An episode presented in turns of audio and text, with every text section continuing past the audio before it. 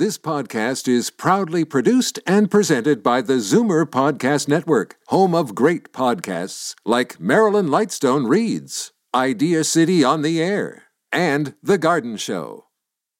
You're listening to an exclusive podcast of Fight Back on Zoomer Radio, heard weekdays from noon to one. Fight Back with Libby Znaimer on Zoomer Radio. Back?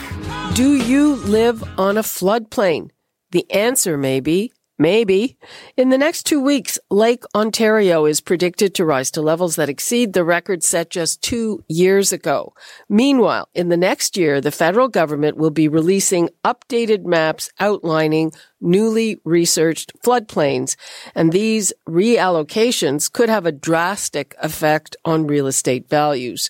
So what does this mean for your home, your biggest investment? Or your cottage? And what about insurance?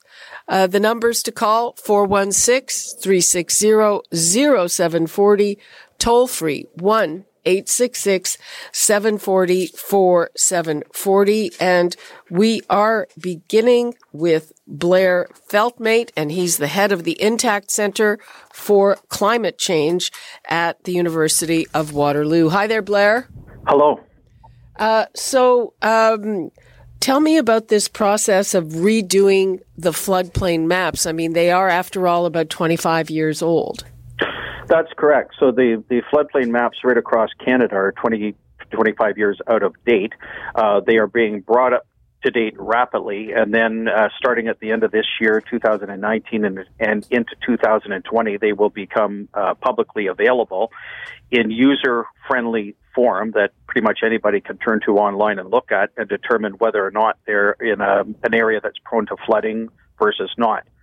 So um, uh, we should see these coming out in the next year. Okay, uh, and just in general, um, how many areas would you say that were not considered floodplains or, uh, you know, they weren't when people bought their houses, however many years ago? How many, how many very unpleasant surprises are people going to get through this process?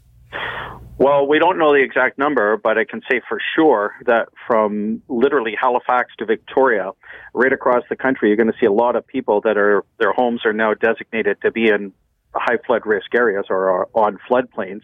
That will be a surprise to them, um, and what will be particularly surprising is that you will have somebody who's lived in an area, let's say, for 30, 35 years, and has never experienced flooding, that all of a sudden we're saying, oh, gee, your, your home is in a floodplain. And they'll say, well, that's nonsense.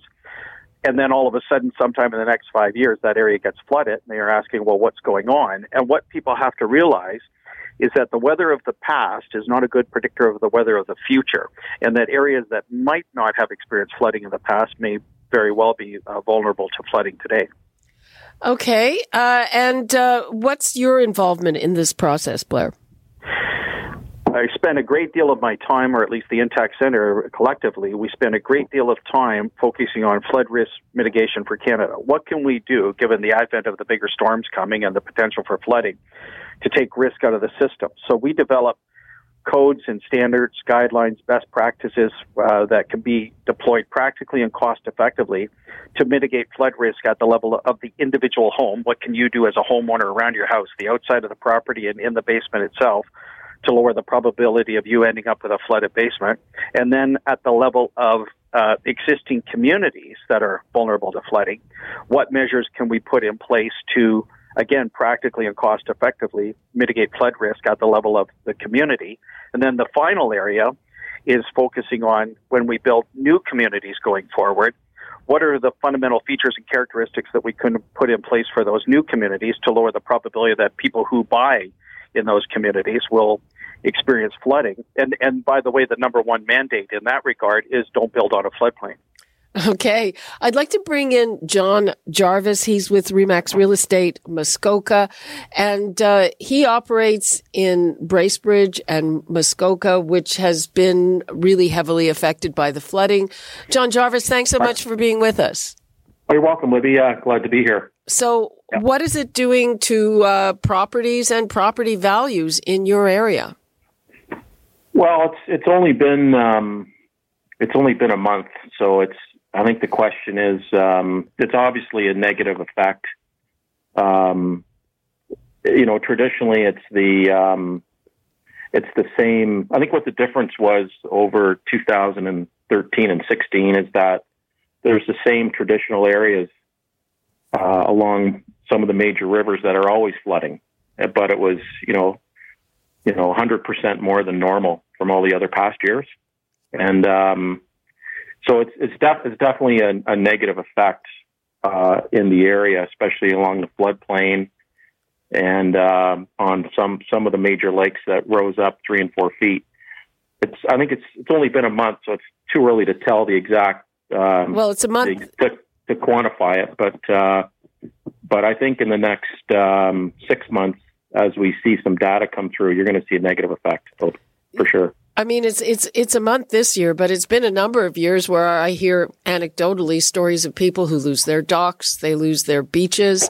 Uh, right. There's erosion. Uh, I mean, right. so far has the impact? How, what's the impact been so far, and do you have a projection?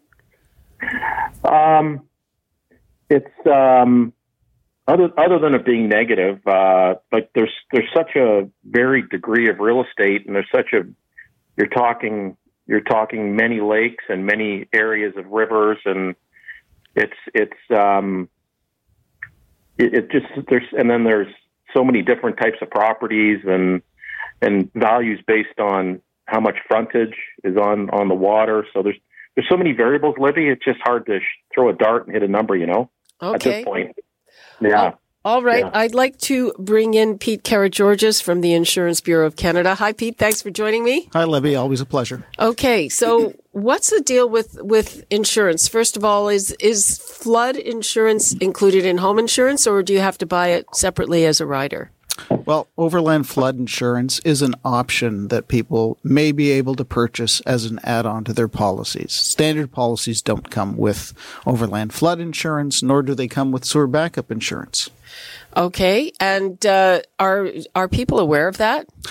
We think they are because uh, we've seen the take up rate uh, for overland flood insurance uh, hit about 30% in the range of 30 35% uh, throughout Canada. So it's only a recent uh, add on to insurance policies as well. I, I should note that it wasn't until about 2015, a couple years after we saw the tremendous flooding that happened in Calgary uh, and High River, uh, that uh, the demand for that type of insurance product really uh, grew. And so insurance companies started to offer it, but there are limitations. Uh, such as? Such as proximity. If, if you are living in an area that has recurring flooding, uh, and, and, you know it's a, a, situation that every year uh, we see this in northern Ontario in a community called Kashechewan. Yeah. Every spring, with the freshet up there, the community is evacuated out and then brought back later when the floodwaters recede. And, and the government says this isn't right, this isn't tenable, this isn't appropriate for a community, and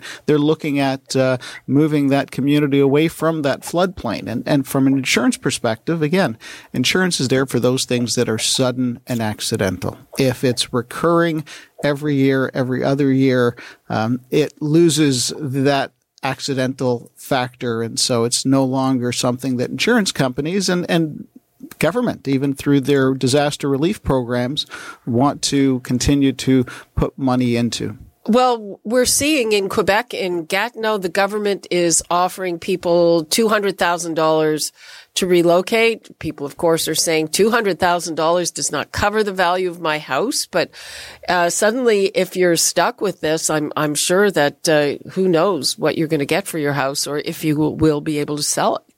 And, and, that's a valid point. I was up in Ottawa last week um, where the municipality had some flood recovery information sessions.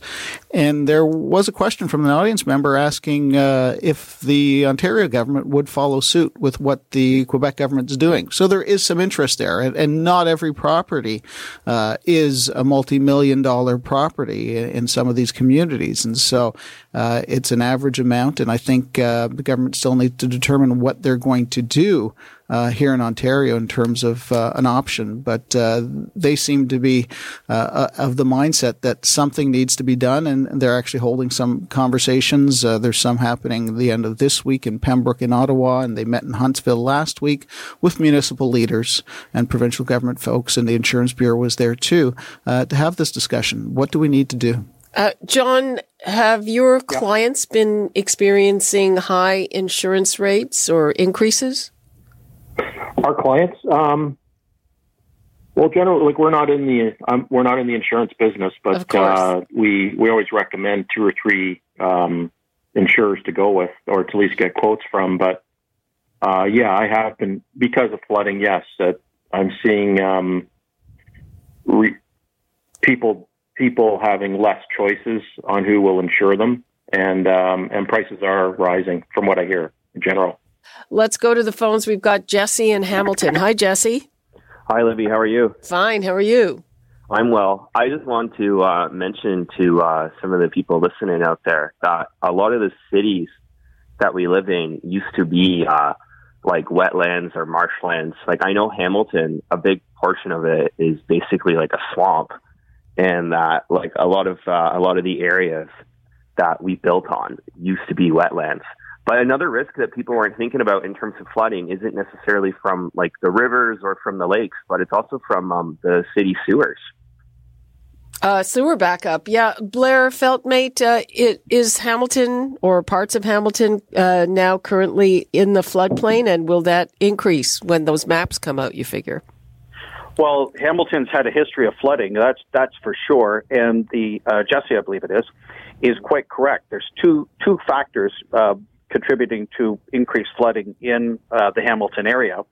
One is the fact that you know overall we're just getting uh, more storms of greater magnitude, more precipitation coming down over shorter periods of time, and then it's combined with the fact of loss of natural infrastructure. Um, when we used to have uh, forests, fields, uh, wetlands present, that gave an area for the water to go to to absorb and, and percolate down into the groundwater system or discharge, store, and, and just discharge slowly downstream. But in southern Ontario, overall, just going a little bit beyond Hamilton, uh, over the course of the last 100 years, we've removed about 73% of the natural infrastructure that was originally here 100 years ago. It's now gone. It's been built over are turned into some form of agricultural development.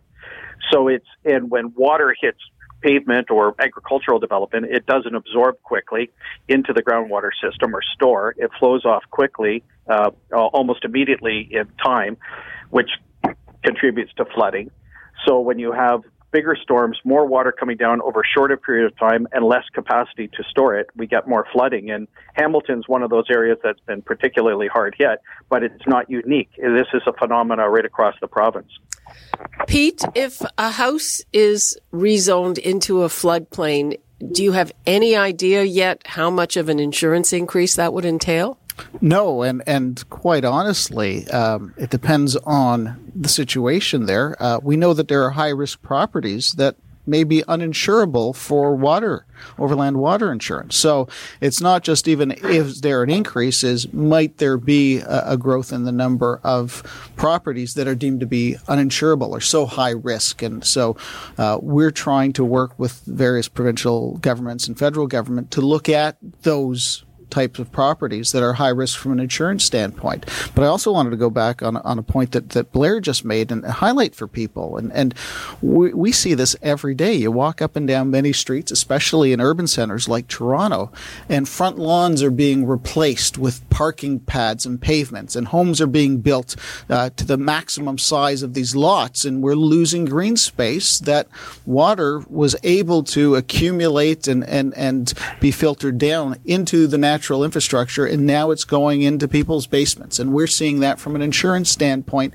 in terms of the number of claims. And so it's an issue that you know we well, all have as a whole of society need to address. The, the people who regulate development, because uh, here in Toronto, just when some of the developers had a little bit of the brakes put on them by abolishing the OMB, looks like that is coming back, and uh, developers like to develop. What could I say? Well, it, we need to look at you know appropriate development and making sure because uh, the water uh, as it goes through the you know natural infrastructure, natural lakes, rivers, and streams, that, those paths have been there before we were, before we developed our cities. And so, in many cases in Toronto, if you look at some of the the maps out there, there are numerous rivers and streams that have been buried in our city that still are there today. You look at the water level. Where I live, very high up, but Tat- the old Taddle Creek runs under where I live. Taddle Creek, Garrison Creek. There's so many creeks in the city. Is that a city. problem? well, it is when it ends up backing up into your basement and properties, and and people want to create more living space and try and max it. So there's some conflicts here that need to be resolved, and that and that's why is it government's position, is it the industry's position, homeowners, uh, and you know academics uh, like Blair and, and the Intact Climate Center. We all have to work together to get a grip on this, this problem. Okay, John Jarvis, I know you can't uh, quantify this, but I'm sure that is, is this injecting uncertainty both on the buy and sell side in your area? I mean, I, I'm sure it's had an impact. It will. Yeah, it will. Um, I'm looking forward to um, uh, Blair's comment about getting the new um, uh, floodplain maps.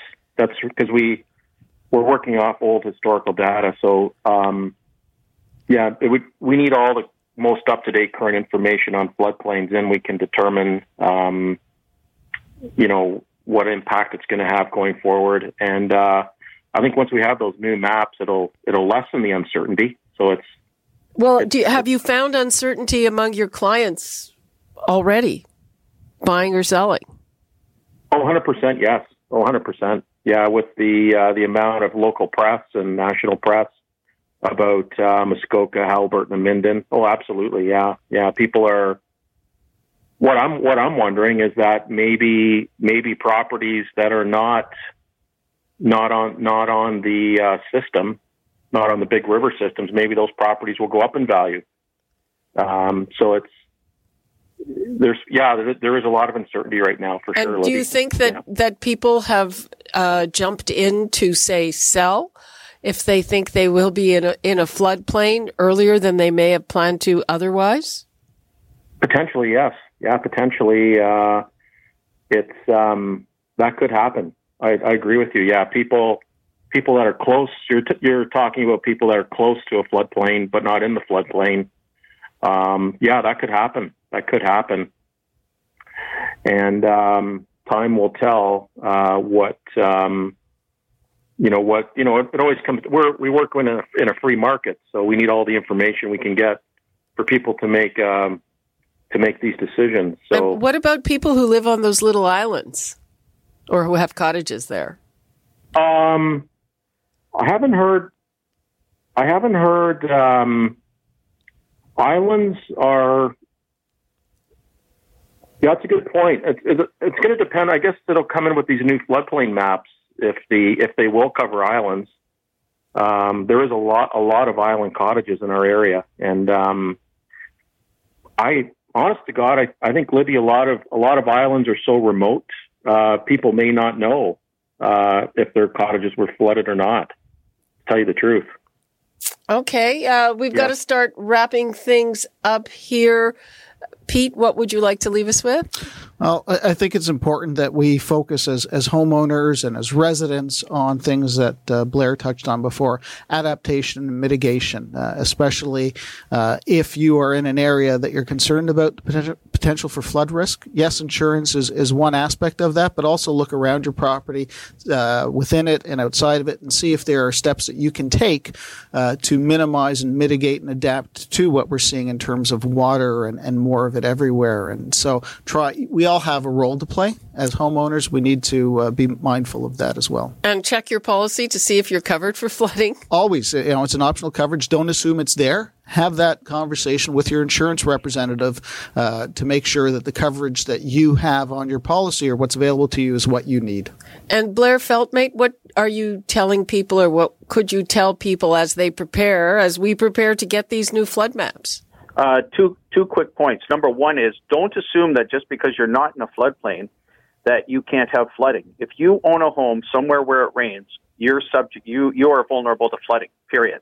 And if people want to know specifically what to do to help protect their home, what they can do this weekend to better prepare their home for uh, to to make it such that the probability of having a flooded basement is lower, if they go to our website, the Intact Center on Climate Adaptation, on the top row, it'll come up automatically. It'll present them with 15 things you can do around the outside of your property and in the basement itself to lower the probability of having a flooded basement. These are very user friendly, doable things. So, um, it, Intact Center on Climate Adaptation, it spells it out very clearly. If you own a home, you should be doing these things around your home to lower the probability of having a flooded basement. Okay, those honey-do lists for the weekend, everyone.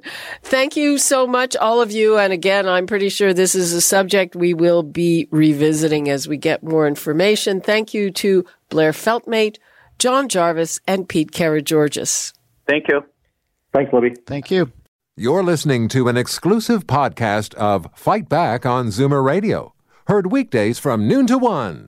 You're listening to an exclusive podcast of Fight Back on Zoomer Radio, heard weekdays from noon to one. You're listening to an exclusive podcast of Fight Back on Zoomer Radio, heard weekdays from noon to one. This podcast is proudly produced and presented by the Zoomer Podcast Network, home of great podcasts like Marilyn Lightstone Reads, Idea City on the Air, and The Garden Show.